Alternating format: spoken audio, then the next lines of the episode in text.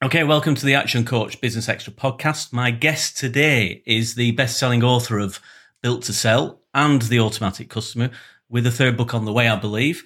He's a fellow podcaster. He's the host of Built to Sell Radio, which Forbes magazine ranked in the top 10 of podcasts for business owners and is a serial entrepreneur, having started and exited four companies before founding the Value Builder System. Welcome to Mr. John Warrilow. Welcome, John. Thanks, Paul. Good to be with you. Great to see you. We're going to talk more about Value Builder and how people can build value into their companies in a little while. But I just wanted to start by asking you, John, how you got started. Well, I've been yeah, I've been involved in a couple of businesses. My last one, I had to make a fairly big shift to making it less dependent on me, and I wrote about that and Built to Sell. And I speak about you know building to sell quite a bit these days not so much but in the past quite a bit. And when i would get conversations going about sort of how do i drive and improve my value i realized there was really a need for helping people focus on what makes their business more valuable not just bigger. A lot of people are focused on on kind of scaling their, their business as large as they possibly can but oftentimes that comes at the expense of value. And really it was through some of those conversations that we started to come up with the idea for Value Builder, which is a new company where we help entrepreneurs uh, through coaches like yourself uh, improve the value of their company leading up to an exit. Best-selling author of Built to Sell, which mm. was led on to the the podcast as well. Is it two hundred? Right. How many podcasts have you done now, John? You just celebrated well, two, a big two, anniversary. Two, yeah, thank you for acknowledging that. Two hundred and fifty, yeah, quarter quarter quarter thousand, if you will, a two fifty k. So it's we interview a different entrepreneur every week of the year. And my focus is on the very last stage of their business life cycle. So it's really on the the selling of the company. So what uh-huh. you know, what made you think about selling? What were the mechanics around it? What were the biggest mistakes you make, and so forth. So that's that's built to sell radio. Yeah, and uh, obviously the value builder system as well that we're going to talk about in a little bit more detail. Yeah, as, a, as a, a value builder practitioner myself as well, we run regular workshops around building value into companies. Um, there are three elements, obviously, to to um, starting, running, and, and selling a company. Obviously, you need to build it, hopefully accelerate the growth of that company, and then harvest it as as best you can. And and we'll talk about all those three elements um, over the next half hour or so. John. Right. So if we talk about Value Builder, obviously you've talked about the reasons why you started Value Builder, and that's to help as many business owners as you can. As a business coach, that's my job as well mm-hmm. to help build value into companies for business owners so they can have the life that they dreamed of when they first went into business, but often get stuck on the hamster wheel of business. Um, yeah. Or as you've called it, um, often the, the, the owner's trap, if you will, in business. Mm. Um, do you want to talk about that a little bit in terms of the owner's trap? Yeah, I mean, Michael Gerber was the guy who first coined the term the entrepreneurial seizure. If you've read the E Myth, you know yeah. that a lot of people have that uh, idea where they have a, a concept, they're a, an industry expert in what they do, and they think, why should I work for this bloke? Why don't I go and start my business? And so they're they go and start a business, and, and it goes pretty well. But because they have lots of industry expertise, it means that customers often ask them to go much beyond what their original conception was for a business idea and as as they get further and further away from their business idea the business becomes more and more dependent on them personally because they're the mm. only ones who can deliver the job. And so the company traditionally will will, will plateau. Uh, maybe it's 300 pounds and uh, 300,000 pounds in revenue or 500,000 pounds in revenue, uh, but it plateaus. And so that's when uh, the owner needs to sort of pull him or herself out of the business and get it to run without without them. And yeah. that's the you know that's the the essence of a built to sell company it's one that can thrive without the owner interestingly, it doesn't have to be that you want to sell it. It can be no. that you want to get your life back, right? And and that's the essence of it's the very same things that make a business fun to own are the same things that acquirers look for when they go buy a business. So whether you want to yeah. sell or just hold it in perpetuity, it's good to yeah. focus on what acquirers care about. Yeah, and it's you know it's it's about that freedom you know, we we, we the, the next workshop we're running is the Freedom Workshop, and and it's Fantastic. about business owners having that freedom to choose what they do. You know, I, I come across business owners all the time who really love getting on the tools still, but it gives them the choice of what they do and when they do it, um, and and that's the important thing. You know, many business and a lot owners, of people.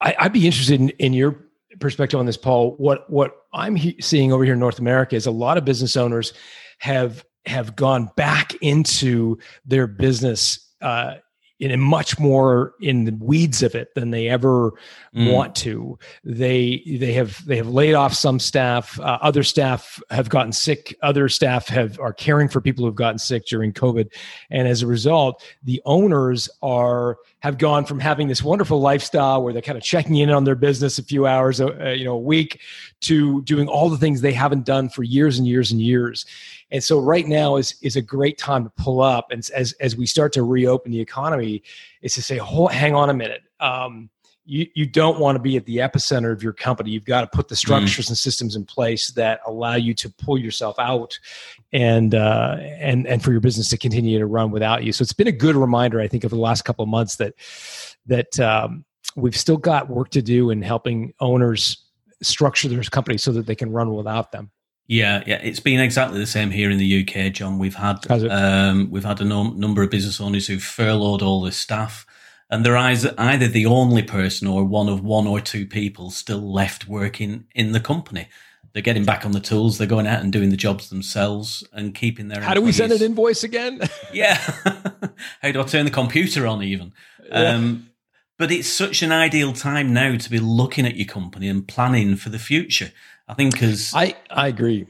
Yeah, as, I as agree. you said in one of the um, one of the presentations that you did, you know, if you had a if you had a house that got um, that comp- got demolished in a in a storm, would you rebuild it exactly the same way? And now's the ideal time to think about your business, don't you think? I agree 100% because you know when business is good and thriving thriving on on on all cylinders so to speak, um, we make these little decisions that have the have an un, unfortunate sort of ramification where they stack one on top of the other and they they get a momentum and inertia of themselves.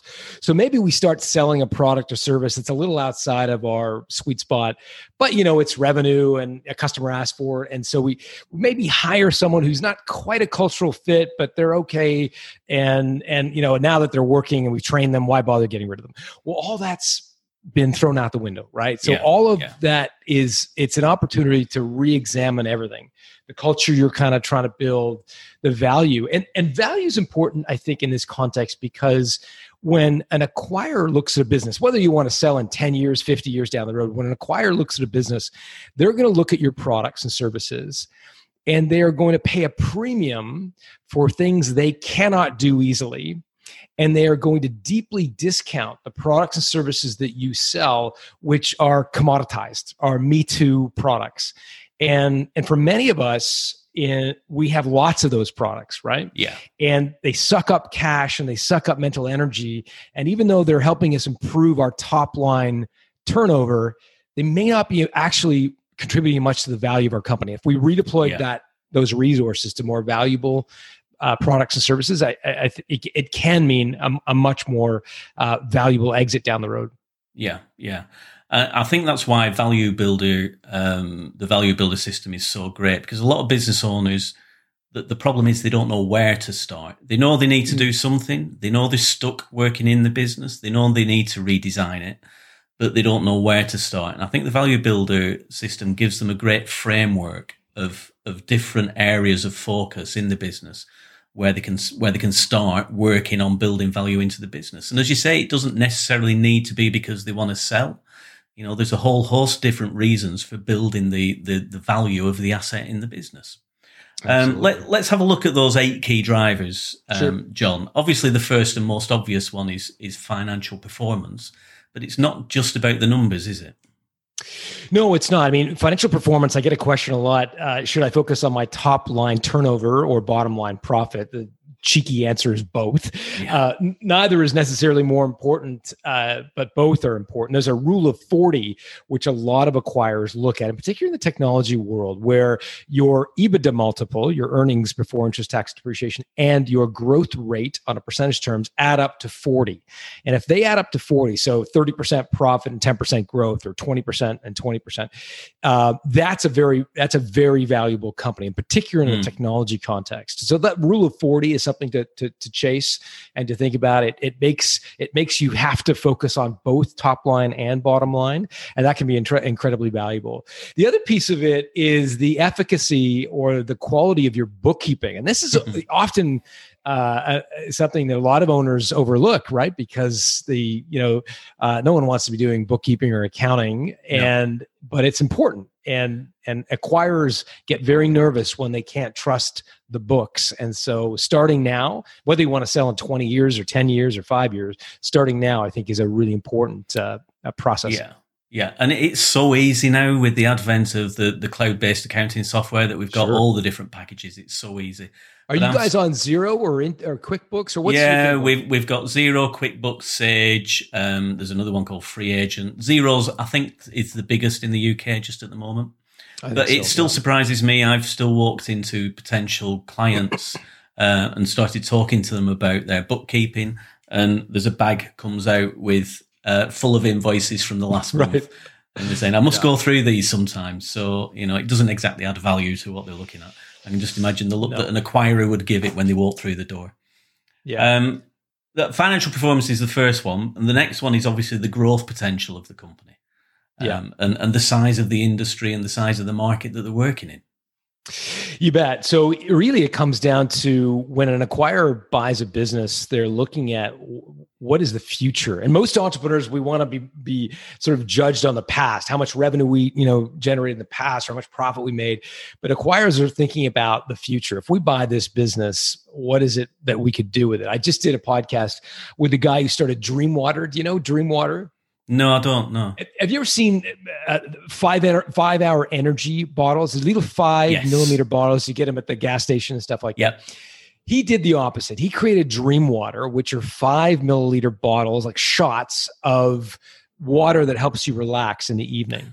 And and so when he looked at the growth potential of this business, any consumer packaged goods company with distribution could slot that product into their distribution and almost overnight uh, you know catapult it for grow it exponentially because he had one product and relatively limited distribution through pharmacies and, and uh, some supermarkets but you know consumer packaged goods like a unilever uh, could acquire that. It turned out, ironically, uh, the highest bidder was a cannabis company. Uh, they, they, they, they paid thirty four point five million U.S. dollars for a business turning over ten million dollars in wow. revenue. So a very very premium multiple. But he had multiple bidders, and it was a it was a, it was a big huge success story. So it just goes to show you that growth potential, what your company will do in the future, is so very important when it comes to uh, the value of your company company. Yeah, and I think one of the things that business owners don't do is actually investigate the market enough to understand what actually is the market value. What's the total market value of their particular product and service in, in the UK market for us here? And what other services or what other products could they add to that to to increase, you know, the market that they're aiming at? not only increase but also differentiate again if you're selling a commodity if you're selling lawn care services painting services uh, sand that people put in their you know in their in their garden or whatever if you can compare on an apples to apples basis that product or service with another it's very difficult to get an acquirer interested in buying that company because mm. they'll just say most acquisitions are done by companies at least five times the size of the target. And so they're going to look at that business and say, well, we're selling sand. Well, if we just drop our price by 5%, we'll pick up all of his business or all of her business, right? Or we're selling lawn care. What? So what you want to do is not only, I think, think about what product or service can you grow but how can you create a defendable market position something that makes you truly unique in the marketplace? Mm. uh, you know i'm foreshadowing one of the other drivers but that's really important in when it comes to your growth potential focusing in on the one thing that makes you unique or special. Yeah yeah. Um, the next one um, always makes me smile because of the name of it the switzerland structure named after one of our european neighbors of course who, who remain fiercely independent and it's all about how um, reliant a, a, business is on one particular supplier, one particular customer, or one particular employee. Yeah, you guys think you're focused on on independence with with with, with Brexit. You should see the uh, the Swiss. I mean, the the history is unbelievable. They didn't join either the world wars. You know, I mean, they didn't. They don't join. You know, use the euro. Uh, and so forth. So yeah, they had this obsession with independence, and so it's really making sure your company is not dependent on a single customer, employee, or supplier. And, and again, what's what's unique is not that you want to sell your company, but what that does is give you diversity among your risk, right? So if you're too mm. reliant on a single supplier, the problem is that sometimes that supplier can change strategy. I know a, a telecom company; they install phone systems in small businesses. Yeah. And do you have a you have a Avaya in in the UK? Yes, we do. Brand yeah. people. So, so he got to a point where 93% of his supply was coming from Avaya. Very naturally, they were giving him better terms, longer terms to pay, better margins, and so forth. And and when he went to sell a $26 million business, nobody was interested. And when they asked kind of why, they all said, well, you're too dependent on Avaya, right? 93% of your supply. If Avaya yeah. changes strategy, they go direct, they decide not to use resellers, they go bankrupt, they change their terms, you're out of business. And so even though you may have to give up a point or two of margin, making sure that you are de- independent of any one customer, employee, or supplier, I think is a, is a big, big driver of value. Yeah, yeah, definitely. Particularly at the moment with the situation around um, the, the the uncertainty of the economy. Yeah. You know, if you're reliant on one supplier and, and and they go under because of the pandemic, then where does that leave you and the value of your business? So, really relevant right now, I think. I'll, I'll give you another example, Paul. We just I just did an interview uh, for Built to Sell Radio with a woman. Here, here's the thing: the problem with having a, a, an over dependence on a single customer in particular, or a single employee, or even a supplier, is is that you may be able to sell your business, but you'll ultimately have to have to commit to an earnout. And yeah. an earnout is where the the risk is really put back on your shoulders, where you are asked to to to, to hit a set of goals in the future. I just did an interview with this woman. She started this little salad company in Oregon making salads. She built one successful location. She went and got investors to invest and in fact one of her advisors was an investor which is which was a problem she got money on a two and a half x what's called a liquidity preference, meaning that the, yep. when the buyer comes in, the investors get two and a half x their money before she yep. gets anything. She went to sell the business and uh, she was only get, able to get an offer that essentially wiped her out of any value. And the only value she got was an earnout, meaning okay. the future profits of her business.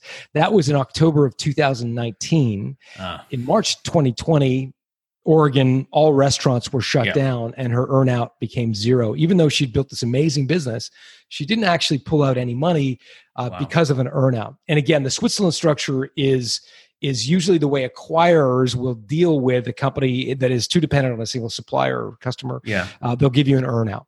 She must have had a few choice words, I think, at the time. I think so. I think so. Yeah. So, so the next key driver, and I've got to take you to task about this, John, the valuation teeter totter. Where on earth? seesaw, where, Paul. Seesaw. Yes, seesaw. Please. So, tell us more about the valuation seesaw, John.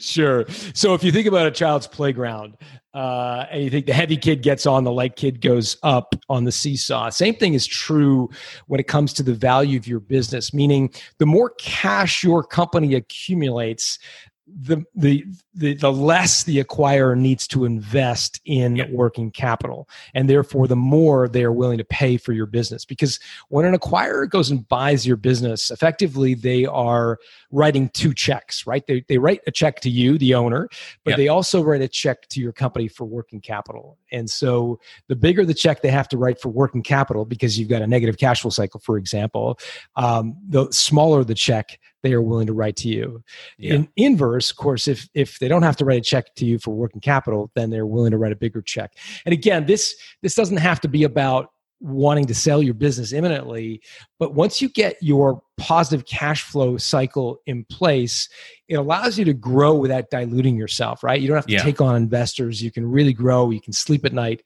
and um, and so that's going to be an important element of building the value of your company, making sure and, and again to draw the distinction cash is actually money coming into the bank uh-huh. whereas profit and loss is is what we talked about financial performance is an expression you know basically uh-huh. done by accountants yeah yeah, yeah. And, and again, you know, I speak to business owners now who really don't understand the numbers. So important. You know, there's been some surveys done about uh, business failures in the UK. And I think in the first five years, 80% of SME startups fail. And, and the number one reason is for business owners not understanding the numbers during that time. Yeah. So it's so, so important. Um, the, the next one, I think, you know, if you to ask any startup company, any any young entrepreneur um, about recurring revenue, that that'd be the one that they understand helps them to build value and accelerate the growth of the company. Um, mm-hmm. Now, you've got a great ebook that we're going to make available to people if they want to sign up oh, afterwards. Oh, um, about those um, nine subscription models. Um, so we're not going to go through them all, but maybe we can touch on one or two of those um, just to help people understand what we mean by recurring revenues for the business. Yeah, I mean, young people, you know, running a SaaS company, software as a service company, know recurring revenue all day long. But oftentimes, yeah businesses who've been around a while look at recurring revenue and think, well, that's just not the way it works in my industry. Maybe they distribute a plumbing part or they have a, a, a, retail shop or they have a manufacturing business and they're like, oh, you know, that's nice for software companies, but, you know, we sell a thing. And I always tell them about the story of H. Bloom. H. Bloom is in the business of selling flowers. They're, think about uh-huh. it, a high, a high street flower shop. And high street flower shops have a problem because they got to pay rent which is a big problem right now. They've also got uh, inventory which dies the moment the farmer cuts it off the, the, the vine. Typical flower shop, high street flower shop, will throw out 60% of its inventory every month wow. because they buy wrong. Right? Yeah, yeah. And and and so they've got to stimulate demand. How do they do that? Well, they again get very expensive high street space and so it's a really broken business model. These guys, Sonu Panda and Bryan Burkhart, came along and said, How do we reinvent this business? And what they built was H. Bloom, a subscription based flower company. And you might say, well, who on earth buys flowers on subscription other than you know people who are going through a divorce and they're trying to woo back their you know their their their mate with with monthly subscription? But actually, that's not the target. They target they focused on high end hotels, restaurants, spas, wealth management companies who want to give sort of that very prestigious image. And they said, We'll sell you a subscription to flowers. We'll come, we'll get rid of the old ones, we'll send you a commercial grade invoice because you're a business, not a consumer. And it became a, a, a huge success in an mm. industry high shop, you know, high street retail, which is not usually one indicative of recurring revenue. So I think you know you mentioned and you're making great that you're making available to your uh, colleagues the nine subscription models but there are nine and i think virtually every company again whether you're a retailer or a manufacturer distributor service company can create some recurring revenue. And that just makes your business so much more predictable. And again you may say i don't want to sell uh, but remember the predictability of a business is so precious because when you're sitting here saying how many how many trucks or vans or lorries am mm. I going to need on the road in six months? How many technicians am I going to need next year? You're guessing if you're yeah. working on a transaction business model. Whereas if you've got subscriptions and subscribers and you're checking how how readily they recur, uh, it's uh, it's much easier to predict your business. Yeah, yeah, we're talking to two of our clients right now about how they can introduce um, recurring revenue models into their business. One of them is a um, is a beauty salon, and one of them is a, a hairdresser's. So they're they're both looking at how they can introduce a subscription model into their business, a recurring revenue stream into their business by uh, by producing a, a, sort of bronze, silver, gold level Correct. offer for all of their clients, um, and they can just pay on a monthly fee regardless of what they have each month. There's a there's great there's a subscription based uh, hairdresser guys uh, haircuts in um, I believe they're in in uh, Seattle, Washington. Here's what they did. Because here's the thing with subscription. If somebody comes in once a month for a haircut and they pay whatever it is, $25, 25 pounds, um, you could say, okay, well, we'll put it on subscription. It'll be 12 times a year and it's 12 times 25, uh, 300 pounds. Nobody's going to take that deal, right? Because people would rather the 300 pounds in their pocket than giving it yeah. to you in advance, right? So there's got to be some really serious benefit for them. What they did was they said look guys we're gonna we're gonna give our club members the people who subscribe the best time spots. So there's they know when people want to get a haircut so they get uh-huh. preferential uh, demand. They also get the neck shave whenever they want to come in. So as guys, I you know, like I need a haircut right now, as you can God, see. Yeah, me too. Yeah. but, but, but most of us get their haircut once every whatever four or five weeks. But the, we get the kind of the the mess the back of our neck yeah. every two or three weeks. Well, they're you know, so for their club members, their subscribers, they come in anytime, and we won't charge you. And so for guys to get their haircut once every five weeks, it's a nice thing to be able to pop in 10 minutes, have a shave, the back of the neck. That's just one of the little tiny things they've done to make it special for their subscribers. Yeah, yeah. I, I think building that extra value in for, for your clients is so, so important. Something that we talk to about our our, our clients, about their customers all the time. Um, the, the next uh, one we've already touched on, which is monopoly control, about differentiating your business. And again, that, that can be around the services that you offer and, and, and really differentiating and adding value and making yourself unique in the marketplace. And the next one, it, it, it again reflects what we were just talking about in terms of customer satisfaction. You know, how do you get your clients to, to repurchase from you and also refer you? How do you turn them into raving fans of your business? So they're going to become your salespeople and start referring you to others. And that can obviously add add huge amounts of value to a business. It can, but it's tricky because most business owners offer an amazing experience to their customers. And if they ever say, well, you know, if you ask a business owner, hey, why do customers choose you over your competitors? They'll say, oh, we offer great customer service. The question, though, becomes are they buying you personally because they know that you are going to oversee the delivery of that mm. service or product? Or your company. And in most cases, they know that it's because the owner is going to oversee their job that they are going to get great service. And so, what we have to do is go from the owner offering great customer service to institutionalizing great customer yeah. service across the company. And the best way that that we know of how to do that is through Net Promoter Score. And this is the quick survey you ask your customer scale of zero to 10, how likely are to recommend this to a friend or colleague. And it turns out that question is highly predictive that the company will grow in the future. And mm. so that can be a great way if you're an owner and you want to say, what is it that we can do to make sure we have raving fans as customers. Using the net promoter score questionnaire can be a great way to, to tease out or separate do they love me as the owner or is it yeah. my company? And that's a really important distinction. Yeah yeah. And that takes us on to the last driver of, as well which is hub and spoke and and just how reliant is your company on you. And I know one of the questions in the Value Builder Score questionnaire um, that we're also going to make available to anybody who who um, has actually listened to this and wants oh, to get fantastic. more information um, is around how well they know each of their customers personally. And you know, every business owner that I speak to is really proud when they tell me that they are on first name terms with every single one of their customers and um, are surprised sometimes to learn that that's going to decrease and not increase the value of the company. Absolutely. Uh, it, it, it, makes common sense, right? Because when you think about it from an acquirer's point of view, they're going to buy this company, they're going to write you a big check, and then you're going to ride off into the sunset, and they're going to be left holding the bag. And if you hold all the relationships that people value you personally and know you personally, there's nothing there that, that they haven't bought much, in essence. Yeah. Their, their business is going to crush uh, or uh, uh, go down as you leave. And so, what they want to ensure is that the relationships, first of all, there aren't uh, a lot of customer concentration issues, which we measure through Switzerland structure. Second of all, the relationships don't rely on you personally being there.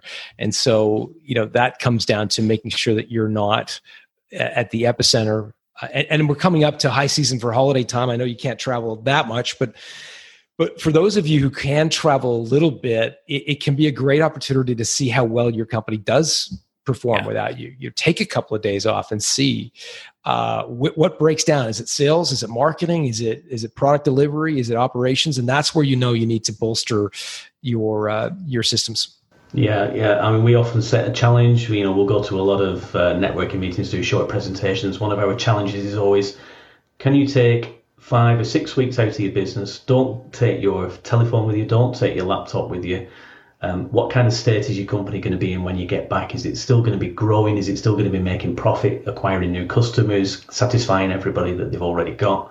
Um, and the answer to that, in the vast majority of cases, is is no, it isn't. and it sends a shiver down the spine at the thought of having to do that. So it's a great starting point to understand, you know, the areas of your business that you need to look at. So that's that's the eight key drivers. Um, now, the Value Builder Score uh, questionnaire is a great tool as a starting point for anybody who wants to delve deeper into those eight key drivers. Can you just tell us a little bit more about how that works, John? Yeah, it's essentially an acquirer's view of your business. And you're going to say, well, I don't want to sell my company. That's fine. What you can do by getting the value builder score is see how an external person, an investor, an acquirer would view your company. So whether you want to sell in five years or 25 years, you can start to look at the decisions you're making through the lens of an acquirer.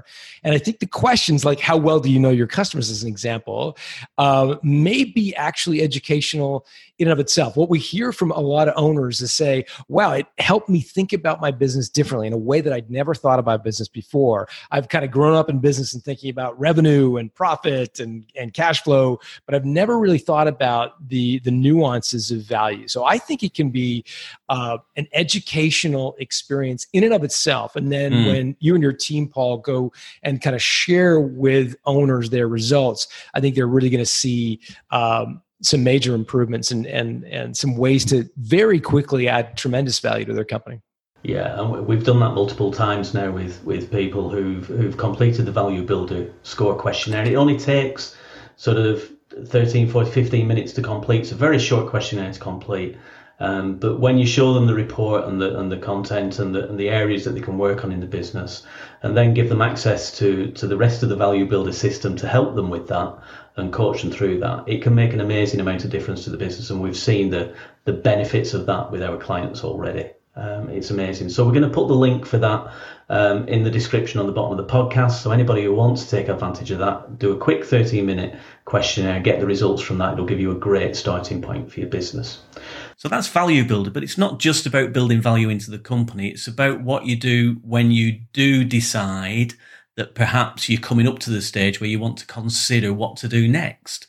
And obviously there's there's the, the growth and building parts there's the acceleration through through making sure that the eight key drivers are, are, are, working for you.